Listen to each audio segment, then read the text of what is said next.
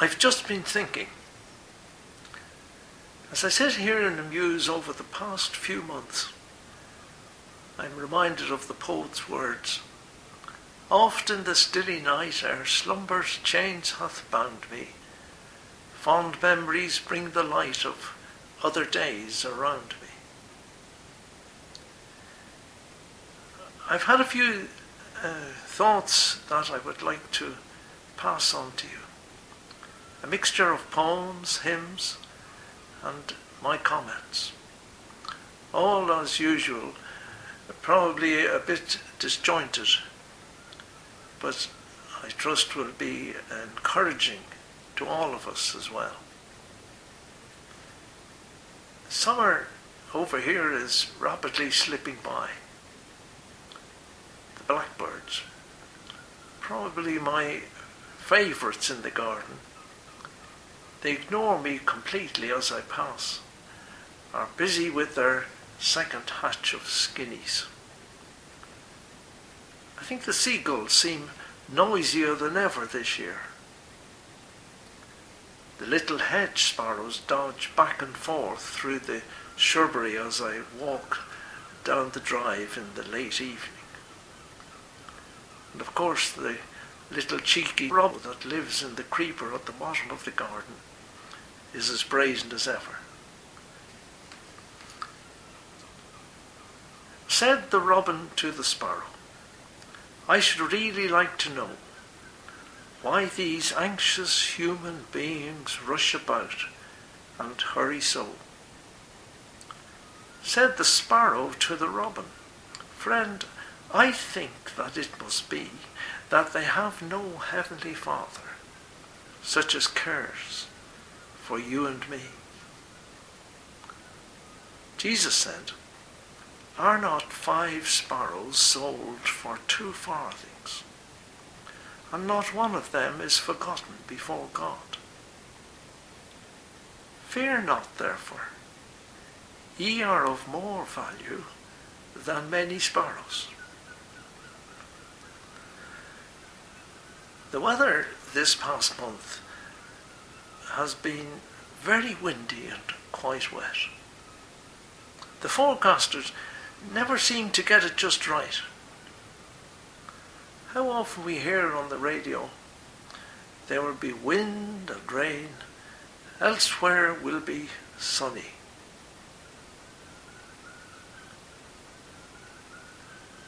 The forecaster said, "There'll be thunder and glare, and rain by the bucket will fall in Kenmare." So I am now minded, provided I find it, to spend the weekend in sunny elsewhere. My time in the garden these days seems to be mostly spent pushing a fly mower. The summer, as we said, has been poor. However, today is what we would call in Ireland a soft day. Winifred Letts' poem, and I think she must have lived in a thatched cottage, sums it up.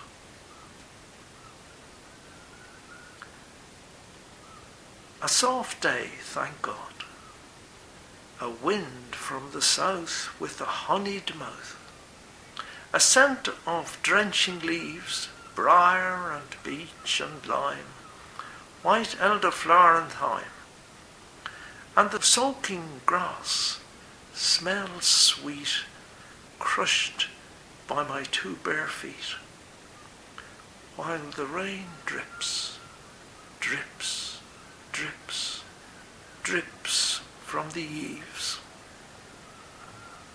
A soft day, thank God.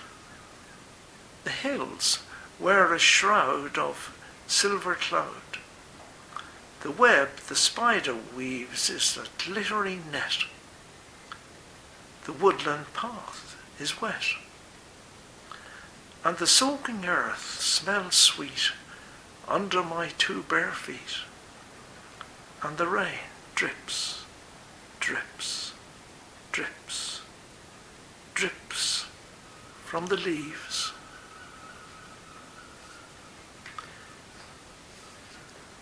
Scripture has a lot to say about gardens, and many hymn writers have waxed eloquent on this topic. Here is a short poem by well-known Anon. Three gardens: Eden, Gethsemane, and the Sepulchre garden. The Lord God planted a garden in the time when the world was young, when angels for joy had shouted and the morning stars had sung. The Saviour knelt in a garden when the world was steeped in sin. The shadow of Calvary o'er him, soul agony fierce within.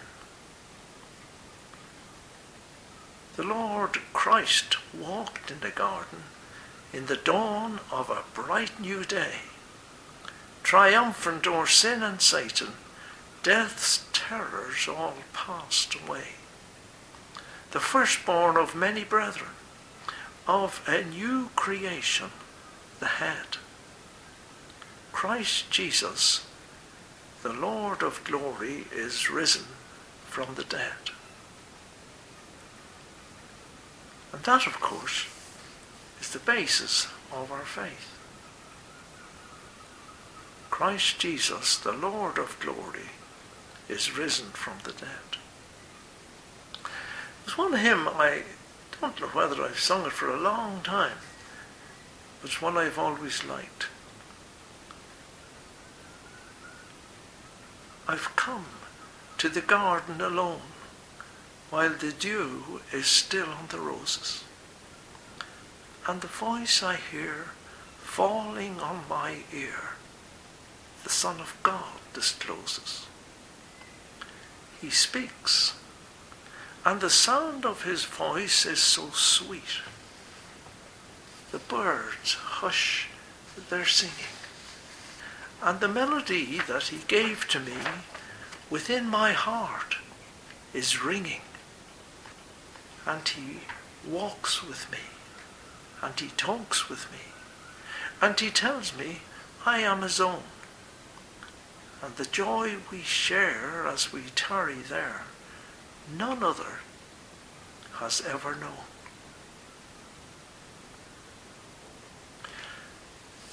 Some time ago, I went to the funeral of a very dear friend of ours. It was a painful experience. One hymn drearily sung. A few modern pop tunes blared out. A meaningless eulogy. A short psalm read. Prayers said, rather than words prayed from the heart to a loving God. Altogether, a very depressing event. On the outskirts of our town here, there was a field of remembrance organised by the cancer nursing organisation, Marie Curie. Hundreds of daffodils planted in memory of loved ones who had died. Quite a moving sight, but on that day, some were past their best. After the funeral, I went and strolled among the daffodils. They called it the Field of Hope.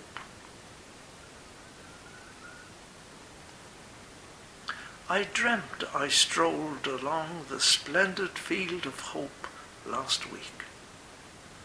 So many tears are planted there, so many memories of days which now are past, but in the mind of loved ones, still as fresh as all those golden blooms reflecting glorious sunshine rays. But then, alas, among those hope-inspiring blossoms, there for all to see the ever-present hand of death, robbing me of colour, joy, and hope. reminding me that in the midst of life, we are in death. My life, like grass, the wind of death sweeps o'er, and it is gone. How can I cope? This world is hard. Our life is full of toil, but as a vapour, soon is gone. What shall I wear? What shall I eat? I must press on and always strive to win. But Jesus says, "Consider all the flowers. Why take ye thought for clothing? The lilies of the field, look how they grow. They toil not, neither do they spin. I came to give you hope. I am the resurrection and the life. If you believe in me, though you may die, yet you shall live for aye with me. Do you believe in this? I am the way, the truth, the life, the only way to God." Great hope is here for me. I must take Jesus at his word, or else this promised life and hope I'll miss. And now it's Easter once again, a time for Easter eggs and chocolate bunnies for the kids. A time of holiday and fun. But what has this to do with Jesus Christ and me? He says, "I came to die, to give you life. I came to save you from your sins. I rose again to life that all may know and have eternal life through me."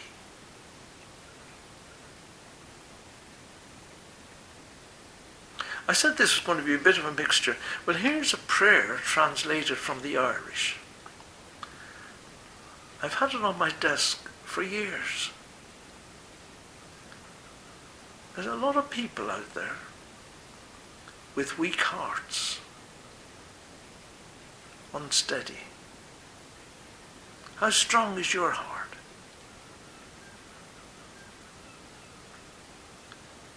May all transitory things, O Lord, be worthless in my eyes, and dear to me everything that is thine.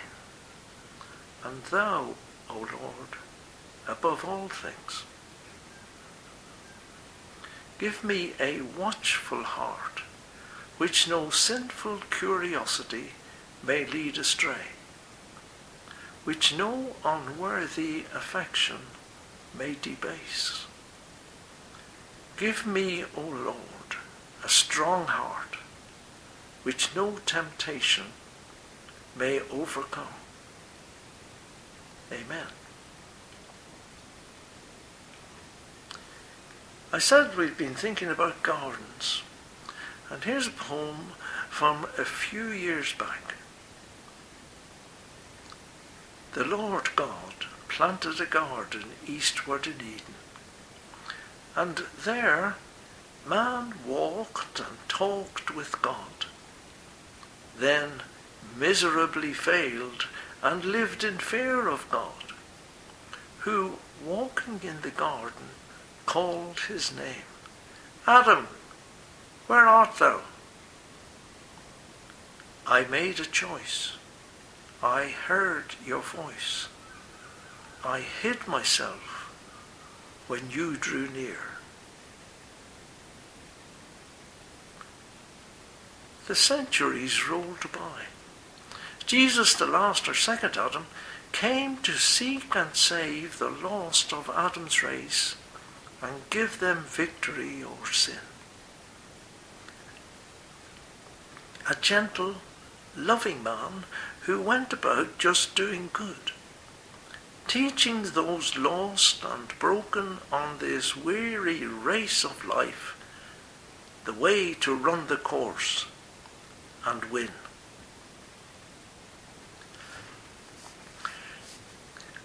And yet, they crucified the Son of God at Calvary between two thieves.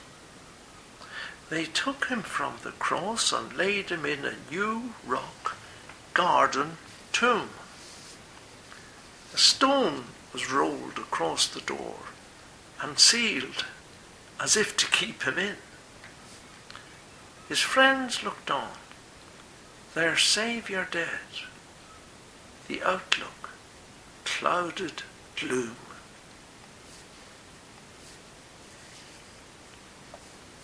Three days and nights have passed. Some women with anointing spices they have bought go to the garden tomb, only to find the stone removed and Jesus risen. He's not among the dead. Two angels say, "Go tell his friends he'll meet them as he said in Galilee before he died." Confused, they run to tell the news the angel messengers had given. For Jesus' friends behind closed doors, these last 3 days have been confused and fearful. He is risen from the dead. That's what's being said by angels and these women. What does it mean? How can it be? Then suddenly Jesus himself appears and says, "Peace be to you," and lets them see his nail-pierced hands and feet to show it's him. Down through the corridors of time, God's voice still calls to all of Adam's race. And Jesus says, "Come unto me, who labour and need rest." He gives his peace which passes understanding. He slakes our thirsty inner souls with everlasting water. He died to bear our sins and rose again, and from our guilt and shame he brings release. Christ purged our sins so we may know that we are cleansed from sin.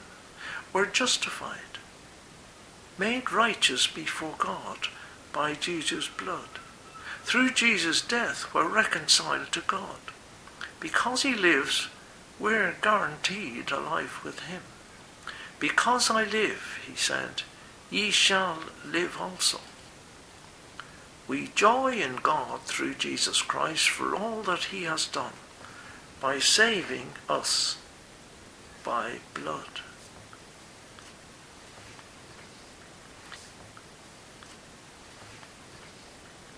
Now there are some average hymns. There's some good hymns, and there are some great hymns. This is one of the great hymns. It is a wonderful hymn of personal testimony and assurance and comfort to us.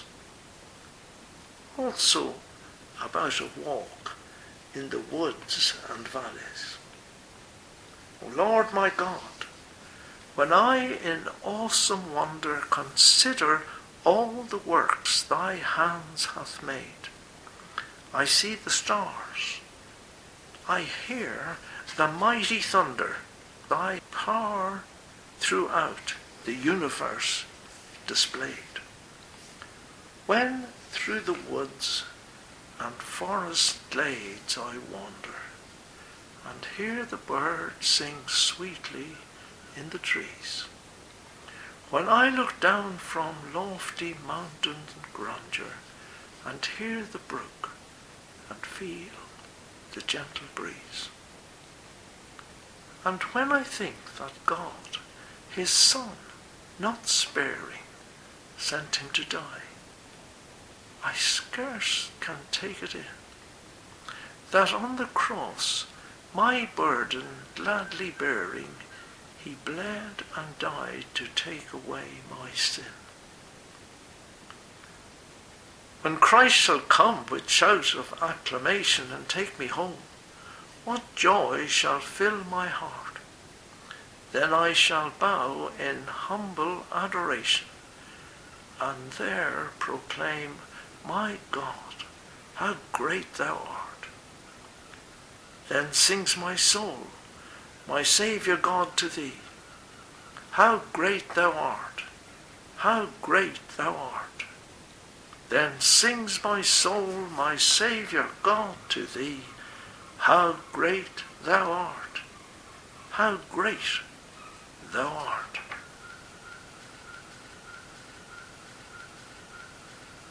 The splendour and truths contained in this hymn are truly magnificent. The question I must ask myself is, how may I obtain the assurance overflowing in this hymn, assurance of a life with God in eternity? I must believe that on the cross, my burden gladly bearing, he bled and died to take away my sin. It is so simple. Churches have made it so difficult. We must do something. Perform some act of repentance. Take the sacraments. Be baptized. Join a church. Keep the commandments. Follow a creed. Whatever. In the Bible, and for example, in John's Gospel, especially, it is a matter of, as the hymn said, believing. Here are a few verses just taken at random from John's Gospel. John 1:12, but as many as received him, to them gave he power to become the sons of God, even to them that believe on his name. The well-known chapter and verse, John 3:16. For God so loved the world that he gave his only begotten Son, that whosoever believeth in him should not perish but have everlasting life. John 5:24. Verily, verily, Jesus speaking, I say unto you, he that heareth my word and believeth on him that sent me hath everlasting life, and shall not come into judgment, but is passed from death unto life. You know, there are many more. But here's, conversely, John 8:24. Jesus speaking, I said therefore unto you, that ye shall die in your sins, for if ye believe not that I am he, ye shall die in your sins. The world will be judged for not believing. John 3:36, he that believeth on the Son hath everlasting life, and he that believeth not the Son shall not see life, but the wrath of God abideth on him. If we turn down the gift of God, which is eternal life. Now, we wonder, did the apostles actually preach this message? Well, just one example, a simple one. In Acts 16, we have the story of Paul and Silas that had been working, and they had been arrested, scourged, and put in prison. They moaned and groaned. Not a bit of it. They started their own songs of praise. There was an earthquake. The prison doors opened. The jailer was about to commit suicide as he thought the prisoners had escaped. That would have been a job's worth situation in ancient Rome, and much more probably life's worth. But Paul stopped him. And then the jailer asked, Sirs, what must I do to be saved? And they said, believe on the Lord Jesus Christ, and thou shalt be saved. I must recognize an important fact, as this hymn says, that on the cross my burden gladly bearing, he bled and died to take away my sin. Christ died for the sins of the world. Jesus on the cross shouted, "It is finished." The sin question had been dealt with. A righteous God had been satisfied. The large curtain in the temple in Jerusalem separating God from man was ripped from the top to the bottom, a vivid practical demonstration of what spiritually had occurred on Calvary. All of us had now access to God through Jesus Christ. Access to God through an earthly priest was not now necessary. And now for all who believe, sin will not be imputed. That means sin will not be accredited to us. It will not be laid at my door. Paul in Romans gives a very interesting example. He says in Romans 4, from verse 4, "Now to him that worketh is the reward not reckoned of grace, but of debt. But to him that worketh not, but believeth on him that justifieth the ungodly, his faith is counted for righteousness." Then he reminds us what David said, "Blessed are they whose iniquities are forgiven, whose sins are covered. Blessed is the man to whom the Lord will not impute sin."